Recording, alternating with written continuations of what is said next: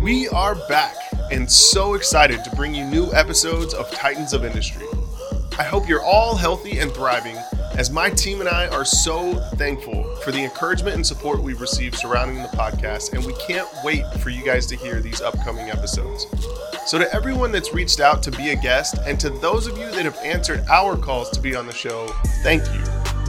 And to our awesome listeners that hit that play button, you guys are awesome.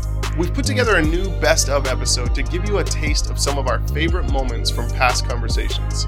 Some of these conversations have taken place literally all over the world, from the beaches of Malibu, California, to the other side of the world in Singapore. We are hard at work getting more great stuff ready for you guys, and we have some big things in the works. We've got some fun conversations and we've got some extra special content, so make sure to stay tuned on our Facebook and Instagram accounts. And if you aren't already, my entire team behind the scenes would really like your support by subscribing to the podcast. And it would be really helpful if you can take 10 seconds and leave a quick review. That's one of the best ways for our podcast to grow, and it means so much to us. So, thank you all for your support, and I hope you enjoy this episode. Now, from episode 22, Jeff Amerine and Jeff Standridge, Titans of Startup. Economic development tends to be about moving jobs and in the traditional sense and economic empowerment is about creating a dollar where one didn't exist before right? Or creating a job where one didn't exist.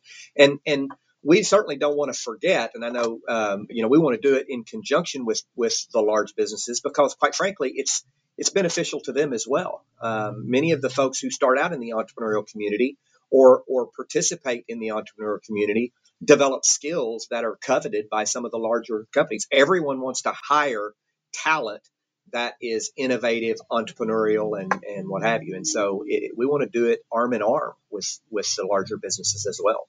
It's, it's intended to be as much inspiration as education because one of the key themes there is not just what we've experienced over the last 13 years in Arkansas and creating a pretty vibrant startup and venture scene in a place where it was – pretty much absent. I mean, there have been great companies built here, but there wasn't really a vibrant uh, new start scene.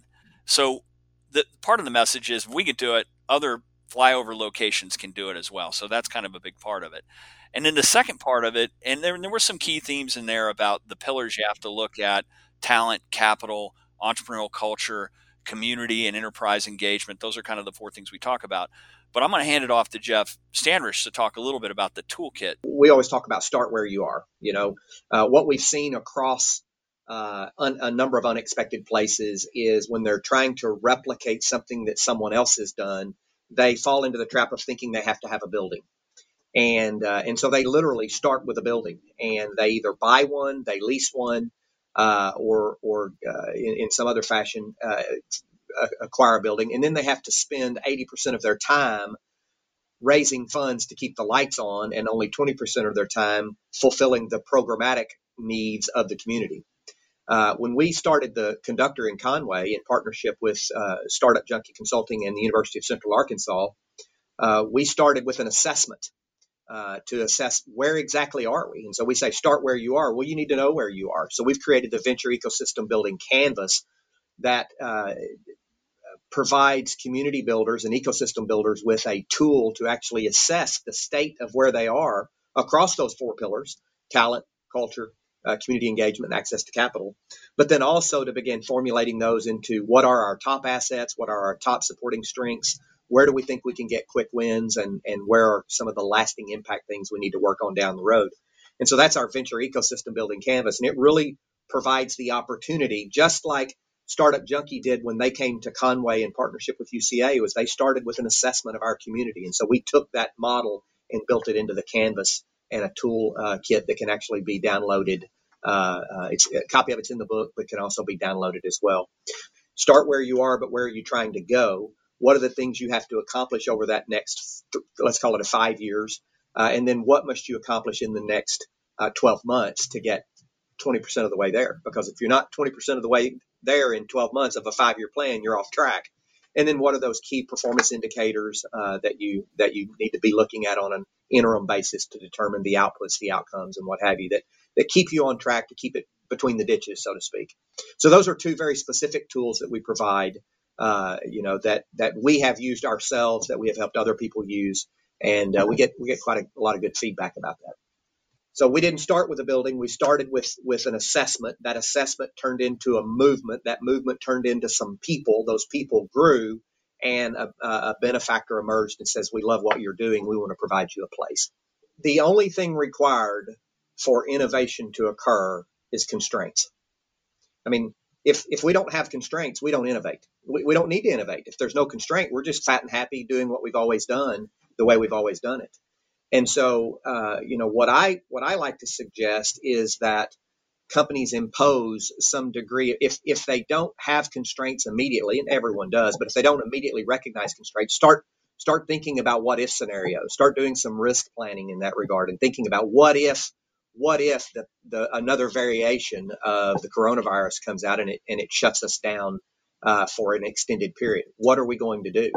Constantly viewing uh, the the outside environment and your business through the lens of a, of a risk manager looking to mitigate those things that could cause you to fail is a really healthy exercise to go through. The average small business around the country had 27 days of cash on hand.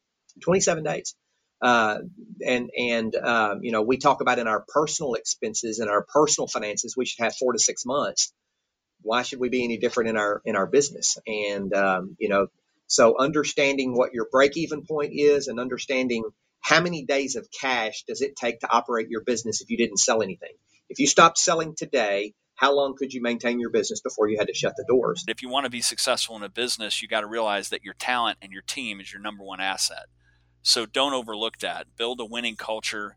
Have have the people on board that are better and smarter than you. The A plus talent. You're going to have to pay them. You're going to have to reward them.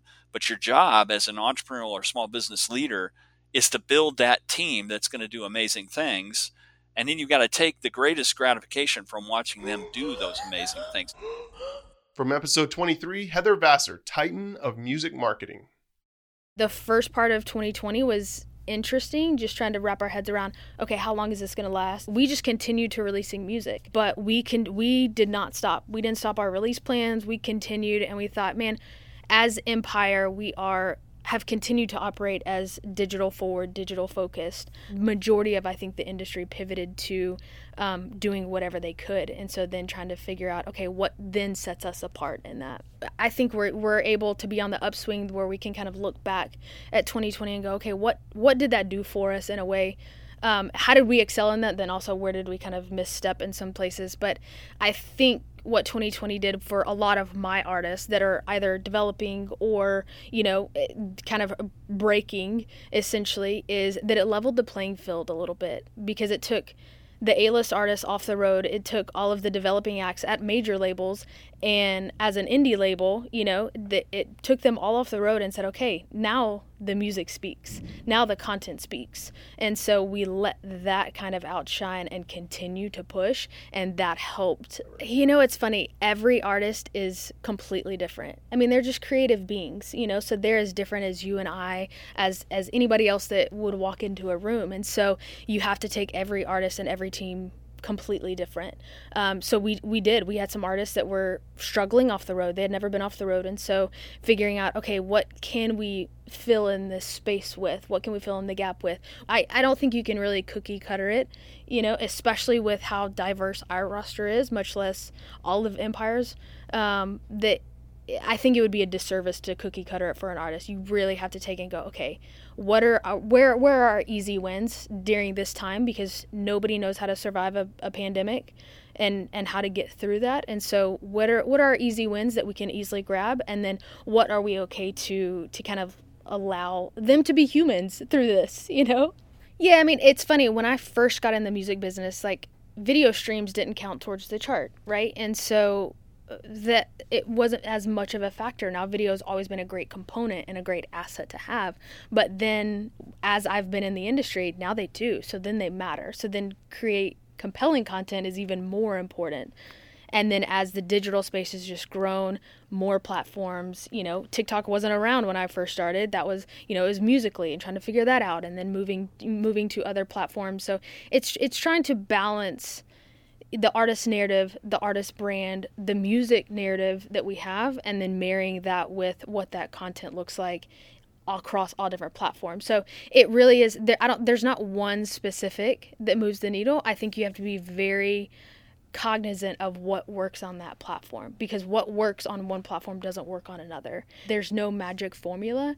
I mean, I wish there was. I wish I've discovered the magic formula as I'm sure you do as oh, well. yeah. It's only when that great idea hits on the authenticity of the artist that that is probably more of where the magic is rather than any type of rollout strategy or plan. They they're the ones that have to sell it um, in whatever capacity that is whether it's a live show whether it's you know any type of content any type of branding. And so that has to feel and resonate with them. Because when it works it really works. You can't build on something that isn't real artists trying to find their voice and what is that?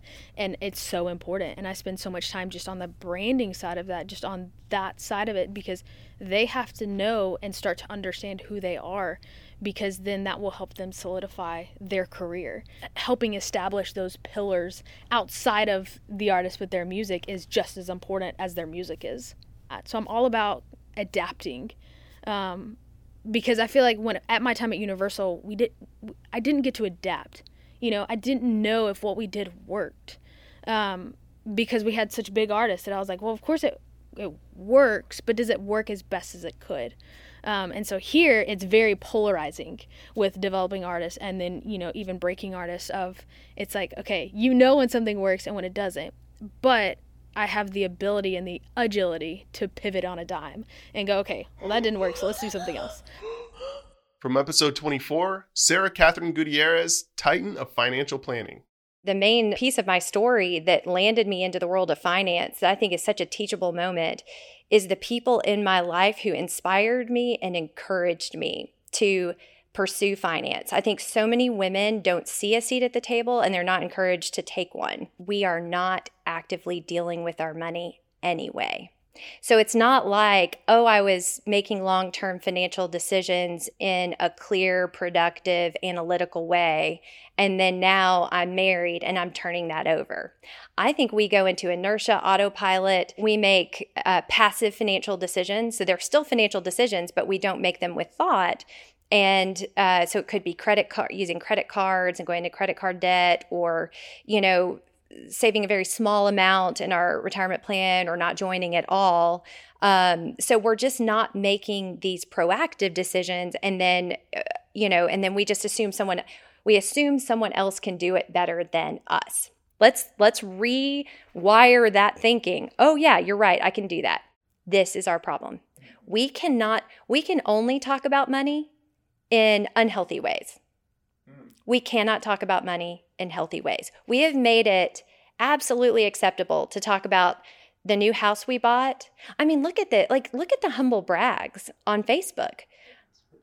We can humble brag about expensive vacations, European vacations, about standing in front of our new house that we just bought, you know, uh, you know, I'm so thankful I was able to get this new car, right? Like that is all acceptable, but we have made it taboo to say I saved 10%, into retirement. And so glad, like, I mean, I can imagine like the humble brag.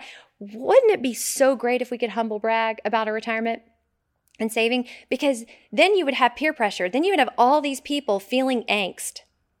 And that is a good thing. We need the opportunity, we deserve the opportunity to feel peer pressure to save money. We are so willing to auto draft a car payment. We are so happy for the federal government to just take our money out of our paychecks. Like, is it going to be a thousand? Is it going to be two thousand? I don't know, but like, just go ahead and take it. Our health insurance premiums. We will allow so much of our lives to be paymented. Why can't we payment ourselves first? Pay yourself first. So we have physicians that come to us living paycheck to paycheck uh, on eight hundred thousand dollars a year. Two years after a residency, where they're making sixty thousand a year and and we don't blink an eye because of course they do. Without a plan without a structure like we're no matter how much money we're gonna we make we're gonna spend it. And so if anybody listening to this hasn't gotten onto the savings train yet and thinks i'll save when i make more money i call bs our brains are working without us consciously knowing these things. And that is why if you set your If you set your budget, your system up in a way that works best with your brain, then you can save and spend in ways that you don't feel are depriving. Isn't that amazing? From episode 25, Dwayne Logan, Titan of Film Directing. I've never met a person that's going to work hard and give you 110% when they feel like they have no value. You ideally want for crew members to be there because they have a reason to be there. I want to be here. I want to run down that hill with those keys to help get this shot.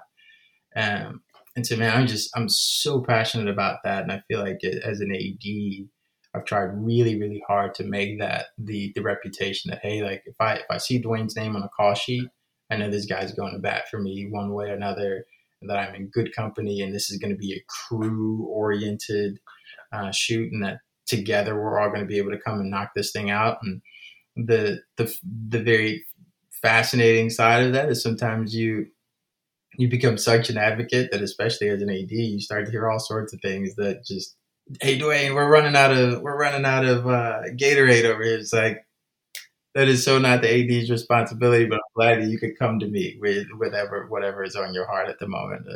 And that's doing, man, God, that's doing good business. That's that's doing the kind of business that I want to be a part of, and I want people to be excited when they they see the phone ring and that it's got anything to do with my name on it.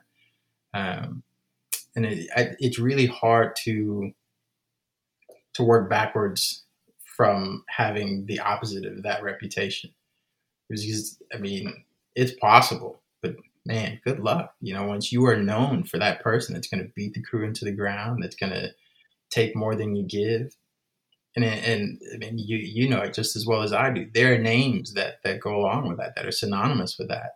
Um, and I, I don't, I don't ever want it to be the thing where it's like, oh, you're about to pull a Logan. It's like, oh, you've seen it a thousand and one times. You know, some crazy person with a bullhorn jumps out on set and it's like, I need this and I need it now. It's like, but if you know what you're asking for, you know it's not coming anytime soon because it's going to take them some time to do that. And it's I'm so grateful for the opportunity to have learned. Okay, when someone's having a, a fit and they're saying, "Hey, I need our department to," and it seems so trivial. I just need them to put together that little shelf and get that in here because we didn't like this when we want to swap it out. And our department says, "Okay, it's in a box," and you say you didn't want it, but now you want it. We're going to tell her to turn around and bring it back, and we're going to build it you know, like having been there, they're gonna go as fast as they can. It's gonna be a second, and or you know, like when they say, "Hey, we just need." I love the word "just" when it gets thrown around on set. It's just a shiny board. We just need a shiny board over there. Just get a shiny board over there, and you know what that thing weighs, and you know what it feels like when it's on your shoulder, and you know when that combo stand is connected to it, what it's like to carry that thing, and then you look at the grass that that guy's going to trek through to get it down to that. It's like knowing and understanding what what the crew members are actually feeling and having some experience in those departments. And i mean you can never know it all um, but at least having enough to empathize with each of those departments i think is what what should be mandatory for any leader of any company of know what you're asking for. And then when you ask for it a your appreciation for for when you get it is going to be so much more. Um, but B, like the, the ability to have informed conversations and, and better expectations when you're asking for things. Uh, just it all gets ironed out so much better, and it, it really just should be this mandatory thing for any leader to have to have some level of understanding of who he's leading and what he's asking them to do. I love how Dr. King said it's it's cruel to tell a man to pull himself up by his boots when he doesn't have any. Um, and there are some people that don't, and really do just need someone to believe in them and to see that they are willing to do the work, but they just need some assistance. I, I, I firmly believe that that really is how it all works. That at the end of the day, it takes a community one way or another. And there's someone that's that's got to pause what they're doing and and look outside of their bubble and see someone else and say, "Hey, I'm going to get involved in that." Um, even if sometimes it's for less than uh, pious reasons. But there's there's just this handshake that happens from human to human that really gets it going. From episode 26, Gina Scarpula, Titan of Production. Not only did we launch a brand new streaming service, we did it in the middle of a global pandemic while working from home. And the team, I mean, it comes down to it starts with the team, right? Like you have the best team, you have everyone is rowing in the same direction, everybody is pushing toward the same goal. There were challenges, as there is with anything. Um, none of us had done this before. This was new. This was something that we were all figuring out as we went along, and we had all the right people in the right places to make decisions and problem solve and just keep moving forward. And I think that was the big thing for all of us was it was one foot in front of the next and just keep moving forward no matter what kind of came our way. We just kept going toward that goal of getting getting it launched and getting it out into the world. And I think everybody's also really proud of the product. And when you're proud of what you are working on and when you are invested in what you're working on, that comes through. Um, everybody was personally invested and wanted this to succeed and want people to be excited. I mean, it's it's still it's crazy that people come up and they'll say when they find out I work on Discovery Plus, oh, I love that. I this this show is amazing and I, I use your product. Same thing with Shark Week. And it still boggles my mind that that we get to touch that many people and do something like that that is part of people's day-to-day life. We get to come into their homes every day and people take the time to watch the stories that we tell and watch what we put out.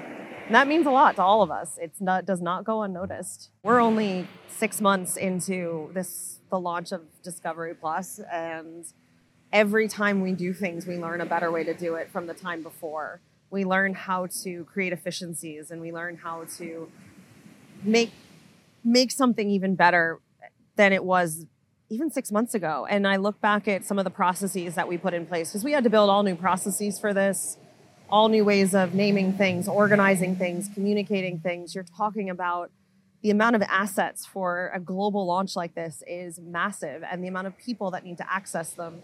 So we had to build systems. We liken it to, you know, building building the uh, the plane while, you know, you're flying down a cliff um, you have to build it as it's happening. There's no time to preemptively build something and then test it out and see if it works. And I look back at even some of the early systems we had six months ago, and we've come so far now from that. And that's all from learning and evaluating. There's a lot of research that goes on. A lot of our decisions are made based on research. We listen to our customers, we talk about things, we evolve things, and want to make them better in the end. I really see the benefit of being organized, but also figuring out rooms for things to happen as they will. I was someone when I started early on that liked to see all steps of the process happen before I did them. And so I would overschedule things and I would look at things and want to get every single part of the process done from draft script all the way through post production. I wanted to be able to see it. And then I realized that part of the beauty of what we do of both storytelling and production and marketing in this sense, whether it's traditional marketing, branded entertainment, or even just sharing a story on a documentary piece, you need to schedule and organize enough so that there's structure, but also leave room for the for the other things to happen. Because that's when the special stuff happens. That's when the magic happens, is when you're not expecting it. I've gone out on shark boats before where we've had all days scheduled from morning until night and had to throw out the schedule on day one. And the stuff that happened was things that we never would have expected to happen. I did get chased by a Mako on an inflatable boat during that trip, but that I was not expecting, but it was fine. But it's leaving that room for for life to happen and for those stories to happen. A lot of the stuff we do is unscripted.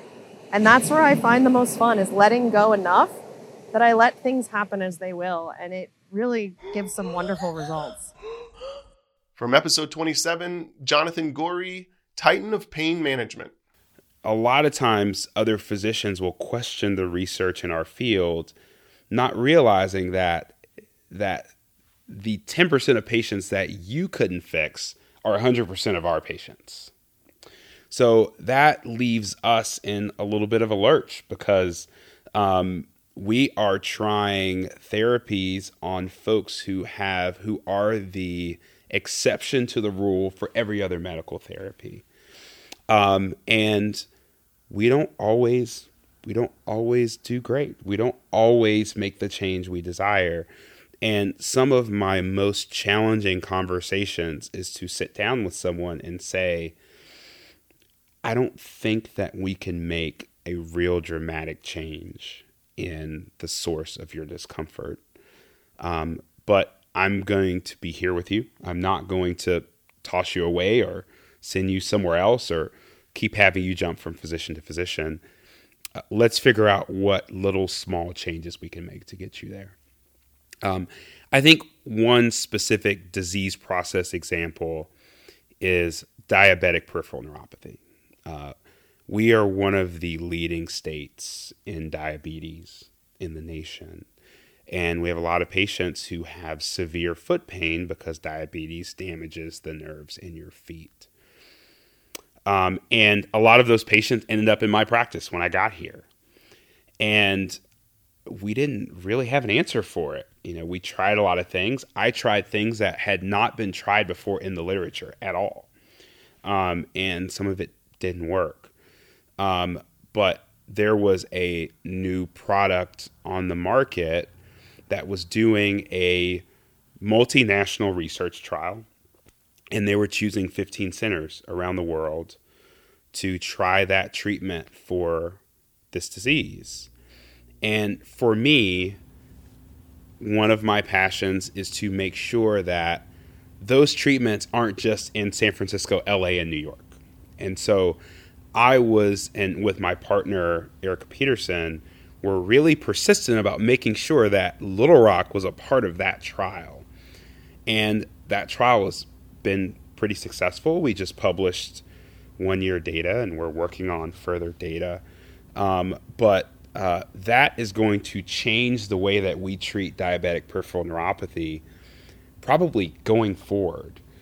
And uh, we have been fortunate to have a few wins like that. Another is with a disease called complex regional pain syndrome, which is considered the most painful disease known to man. And so um, it's it's really been exciting. And but it's really kind of getting together with either my partners locally or my partners nationally or internationally and coming up to solutions to really complex problems that we're all seeing in our individual practices. What I realized about two years into my career is, you know, I can go to work and I can be in a clinic and I can see 15 to 20 patients in a day and have an amazing impact. And those 15 to 20 patients are gracious, they're thankful, um, they're appreciative of what I did for them, getting people back to work, getting, you know, uh, grandparents back playing with their grandkids is, is great. But um, there is there are ways that physicians can have much larger impacts. And when I look at our state, um, which is number two, or and has been for the past four or five years, number two in opioid prescribing. Um, and when I look at a rural state that doesn't have access to cutting edge, high quality pain care compared to the places I trained, Manhattan, Atlanta, where you could throw a rock and hit someone who's a well trained, uh, fellowship trained pain physician. I, I, quickly realized that I can, if I uh, focus on education and policy and recruitment and program building here in Arkansas, if I bring multinational research trials to Little Rock, if I bring in physician partners from four corners of the United States, if I open education programs for doctors in rural Arkansas, that I'm not just having an impact on 20 patients a day, I'm having an impact on thousands of patients because the entire culture around quality of life care is going to change. And once I realized that, it was a no brainer. And so um, I still see patients. Um, I, I, still, you know, I'm wearing scrubs right now. I know no one can see me, but, you know, this afternoon I'm going to do some procedures on patients to help with chronic pain. Uh, but I only see patients about 50% of the time. And the rest of my time is devoted to really educating our state, educating the physicians of tomorrow, educating the physicians of today, and um, working on policy for UAMS and for for the state, um, and bringing in high quality research and partnering with other physicians around the world to advance pain care and make sure that we have access to that right here at home. From episode 28, Monica Millington, Titan of Fashion Branding. When I was starting a business, you know, I knew I always wanted to do something, but I really wanted it to succeed. I didn't want it to just be a passion project. I needed it to be, you know, financially viable. Um, so I was always, I didn't want to rush the process. So I was always looking out for gaps in the market and interesting things that could potentially be innovated upon. And my husband, who's, you know, he was wearing basically a suit every day. And he, in Asia, we have a lot of custom tailors that do a lot of custom work here. And we were joking, you know, what if the tailor made your stuff out of Nike Dri-FIT material? And so we talked to the tailor, like, can you do that? And he was like, no, uh, the fabric doesn't work the same way. It would be a disaster. Absolutely not. And I was just like, I'm sure it's possible. So I started doing my research and I saw that there's a few brands in the States that are doing similar type of things like performance dress shirts. Um, and so I was like, it's already working. Why is nobody doing it out here? This is the hottest place in the world. And I started talking to people and got my idea verified and backed by a lot of people. And I decided to go into product development to see if it was actually, you know, possible for me to do it. I started looking into all the people that inspired me that were doing incredible things. And I looked at their path and, you know, they started from nothing as well. Like they didn't, they weren't born with this business or with this idea or this know how they had to learn it and figure it out. And I, as I started looking around and having tons of friends in these corporate jobs that they hated and jobs that they were miserable in, it really hit me that the reason not everyone's doing it is because people don't want to do it. They don't have enough drive or energy to keep on going and figure it out for themselves. And I thought, I if I'm not the smartest person in the room, I'm I can be the most driven person in the room whenever you hit your limit, you've only actually hit 40% of your sure. capacity. You sure. still have 60% left. And I can tell you, like, that's 100% true. I think when you really put your head to the metal and you have the willpower, you can actually do some incredible things. I've read countless psychology books, which I actually think help massively with marketing and understanding. It doesn't have to be a marketing book per se. If you can understand what makes people tick and how to relate to people and communicate with to, with people and negotiate with people, I think you can understand marketing and branding for that matter. Um, so I started thinking when I was building the brand, okay, first of all, where do I position myself? You know, do a competitive analysis, start seeing the comparable brands pop up, and then dive into those brands and see how do I respond to this brand? How does it make me feel? Why do I like it or why do I not like it? People really trust consistency. It doesn't even have to be good, but people like consistency. It's just a it's a psychological fact about human beings. You know, if you had a friend that was always really really sweet to you and then for no reason she's screaming and shouting and punching the wall, you'd be like, "Whoa, I can't trust you. I don't understand you. Why are you acting this way?" And you put up your guard. It's the exact same thing with brands. People need to know that every time they interact with you or communicate with you, they're going to get the same thing every time. I just like to always stay on top of it and always be thinking about this and figuring out ways to apply it to my brand because the people that are going to get left behind are the people who are not treating marketing and communications like it's their full time job. So, once again, thank you for listening. And if you know a Titan that is doing amazing things, feel free to send an email to hello at contenttitan.co or reach out to us at Content Titan on social media. And make sure to subscribe for many more episodes of Titans of Industry.